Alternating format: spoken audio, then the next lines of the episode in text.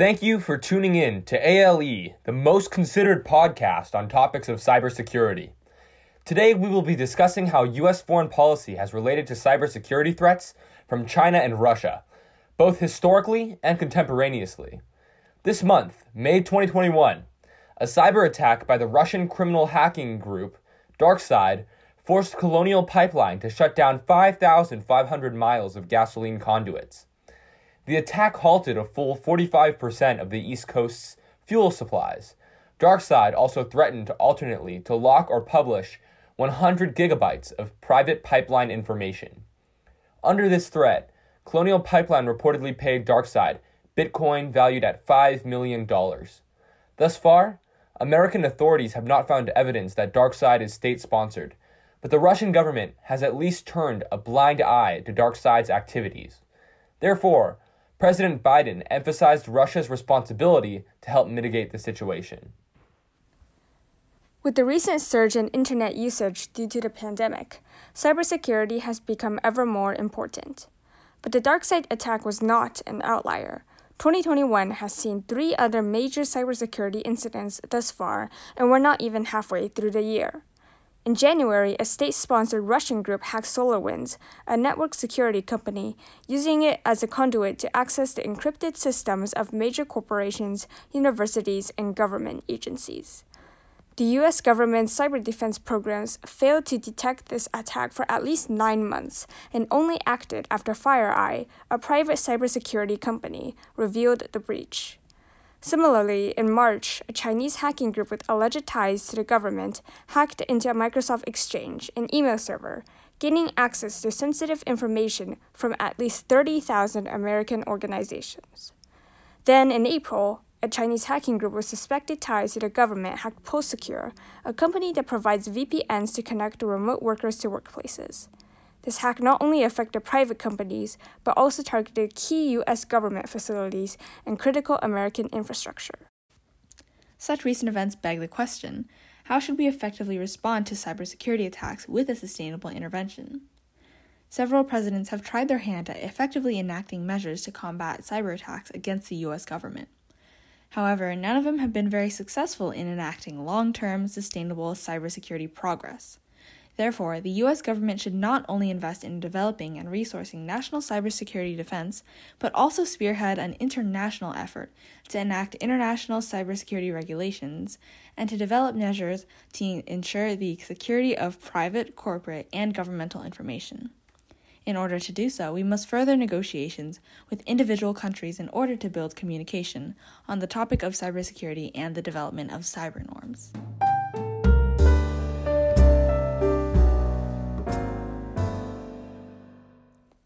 Following cyber attacks from China in 2014, North Korea in 2015, and Iran in 2016, the Obama administration pursued several methods to discourage cyber attacks. First, deterrence by denial prevents hackers from benefiting from their operations. Second, deterrence by norms attempts to shape international law. Third, deterrence by punishment warns hackers that the consequences the US will inflict are greater than the potential benefits of hacking although deterrence by punishment, which threatens consequences disproportionate to the actions of the perpetrator, deviates from international law on countermeasures. This method of deterrence gained popularity during the Obama administration due to its apparent effectiveness. Yeah, exactly. Deterrence by punishment allowed the US to establish cyber norms in 2015 when the Obama administration and China agreed not to partake in economic cyber espionage following Obama's threatened consequences of continued cyber attacks, including sanctions on Chinese companies. Previously, intrinsic differences between the US and other countries hindered progress. For example, China, Russia, and other like minded countries championed intergovernmental control over the internet and cyber sovereignty, while on the other hand, the US promotes internet freedom and supports this freedom of expression. Obama also imposed sanctions on Russia in response to cyber attacks intended to interfere with the US election, expelling 35 Russian diplomats from the US in the process. Although several politicians spoke in support of these actions, the sanctions only served to antagonize Russia, who tweeted a picture of a lame duck in response, a reference to Obama's final days in office. Sanctions risk escalation, limiting the effectiveness of long term cyber peace. Overall, Obama's administration was generally effective at implementing cybersecurity measures. But such progress was reversed under the next administration. Let's take a look at that.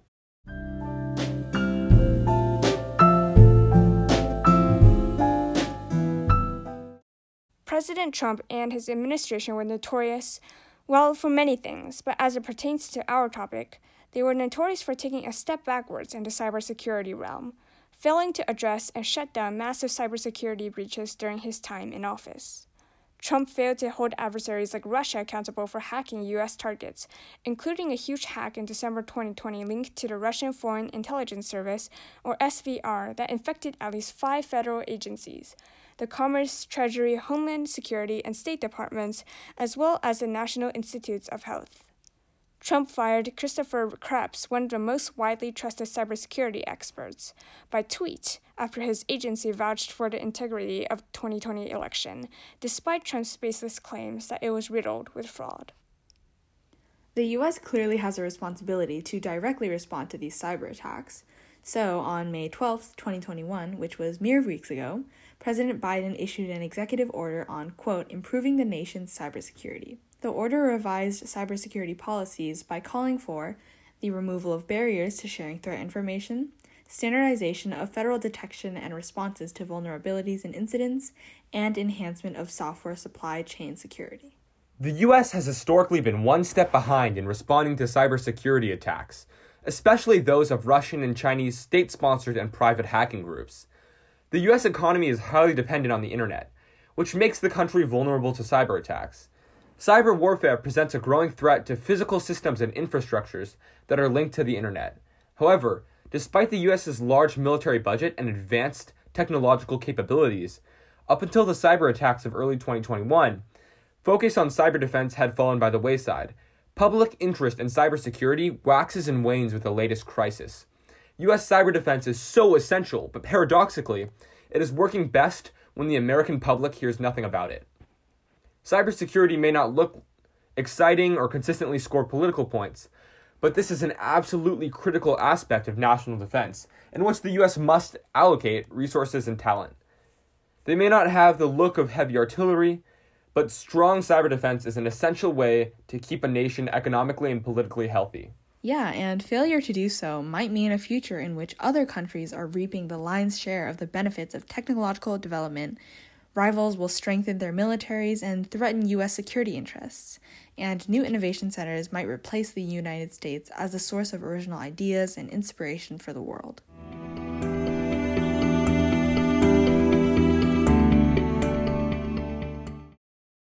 As great power competition moves to the cyber arena, it becomes a geopolitical battlefield upon which Russia and China disrupt, undermine, and even destroy U.S. interests to advance their own foreign policy goals.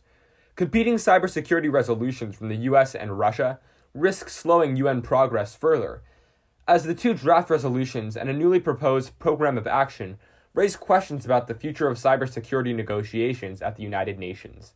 However, the Russian push for a new and extended UN open ended working group which is the only forum open to all UN member states for deliberating how to promote a stable cyberspace, raises doubts as to whether the call for a program of action can achieve consensus support. Many feel that it is time to translate norms on paper into norms in practice. Yet, after a year of discussion, it is unclear how much more can be agreed among states beyond the existing agreements, such as on norms and the applicability of international law. Given this stagnation in the UN, the most effective way forward may be further negotiations between the US and other individual countries. This tactic worked for the Obama administration with regard to China, as we spoke about earlier. Following three meetings between President Obama and Mr. Xi Jinping over three years, the US and China worked to renounce economic cyber espionage, establishing cyber norms that were eventually accepted. Russia and China similarly pledged cyber non aggression to each other in 2015 through a bilateral agreement on cooperation in cybersecurity, which further supports the idea that negotiations between individual countries may pave the way for international regulation and cooperation in the field of internet security. The US public has often underprioritized cybersecurity, but recent events in the field of cybersecurity have shifted the focus to support investment in cyber defense. However, national investment alone is not sufficient. The nation must invest resources and personnel into international cybersecurity measures. During the Obama administration, individual agreements between the US and other countries effectively limited the number of cyber attack incidents. Therefore, though the US can and should invest in improving national cyber defense efforts, the US must also pursue international negotiations under the Biden administration with individual countries in order to take the first steps towards international regulation and communication regarding cybersecurity. Hopefully, with a greater sense of urgency towards the prevention of cyber warfare, we can work to prevent cyber attacks such as Colonial Pipeline or Solar Winds from reoccurring.